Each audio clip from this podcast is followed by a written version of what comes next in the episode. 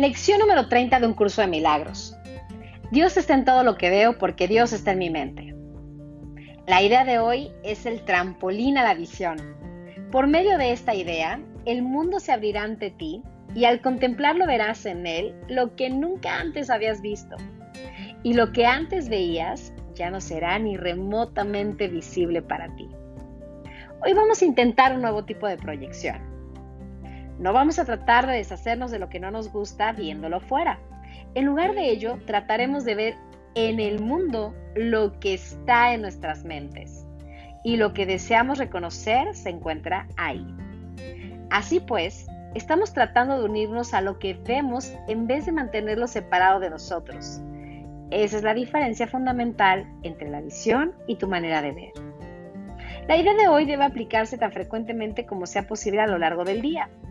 Cada vez que tengas un momento, repítela lentamente para tus adentros, tu alrededor y tratando de comprender que la idea es aplicable a todo lo que ves ahora o podrías ver ahora si estuviese al alcance de tu vista.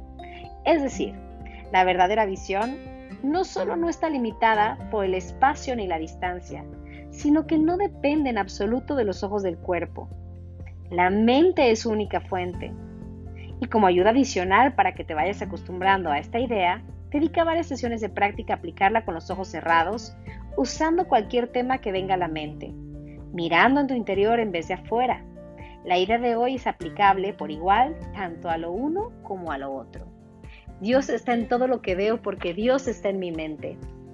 Hace unos días, como te comenté en lecciones pasadas que tuve la charla con Jorge Lomar, él nos hablaba de que cuando tu mente solo quiere ver desde el ego, estás viendo todo mal.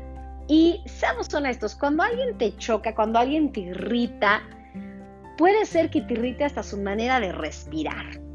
Porque tú ya decidiste que esa persona te irrita, todo te cae mal, todo, todo te genera estrés, todo te tensa, ya estás decidido a pasártela mal, ¿no? Como cuando dices, ay, no, me lo va a pasar horrible y entonces estás enfocándote en todas las cosas que hacen más real que te le estás pasando horrible. Pero ¿qué crees? Cuando alguien te encanta, también has decidido que esa persona te encanta. No estoy diciendo necesariamente que sea lo más inteligente, porque quizá no estás siguiendo tu sabiduría, ni tu sentido del sentir, ni tu saber. Pero cuando tú has decidido que alguien te encanta, puede ser que de pronto haga cosas que no son tan agradables y tú justificas, lo ves hermoso, lo ves maravilloso y bueno, ni qué decir, ¿no? Cuando tú tienes un bebé te parece el más lindo, el más hermoso, el más adorable y a lo mejor hay personas que dicen, ¡ay, es un monstruo!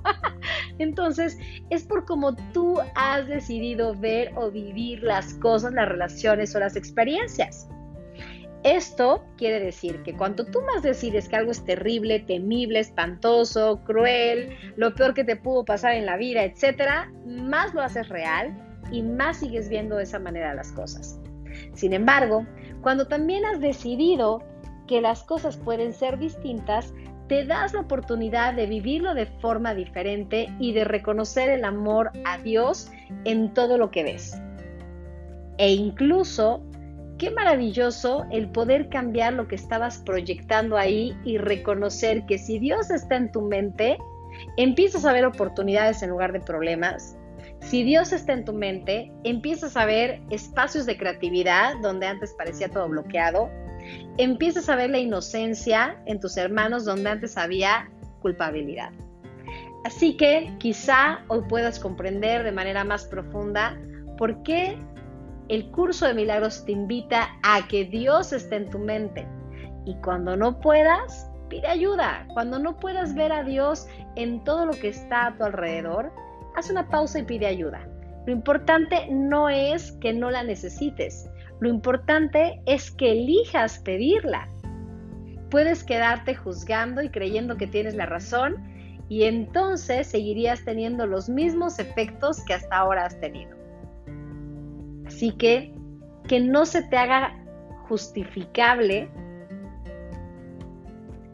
el atacarte o el atacar a alguien. Si no estás pudiendo ver a Dios en alguien en particular, pide ayuda. Te mando un gran abrazo. Que sea un lindo día.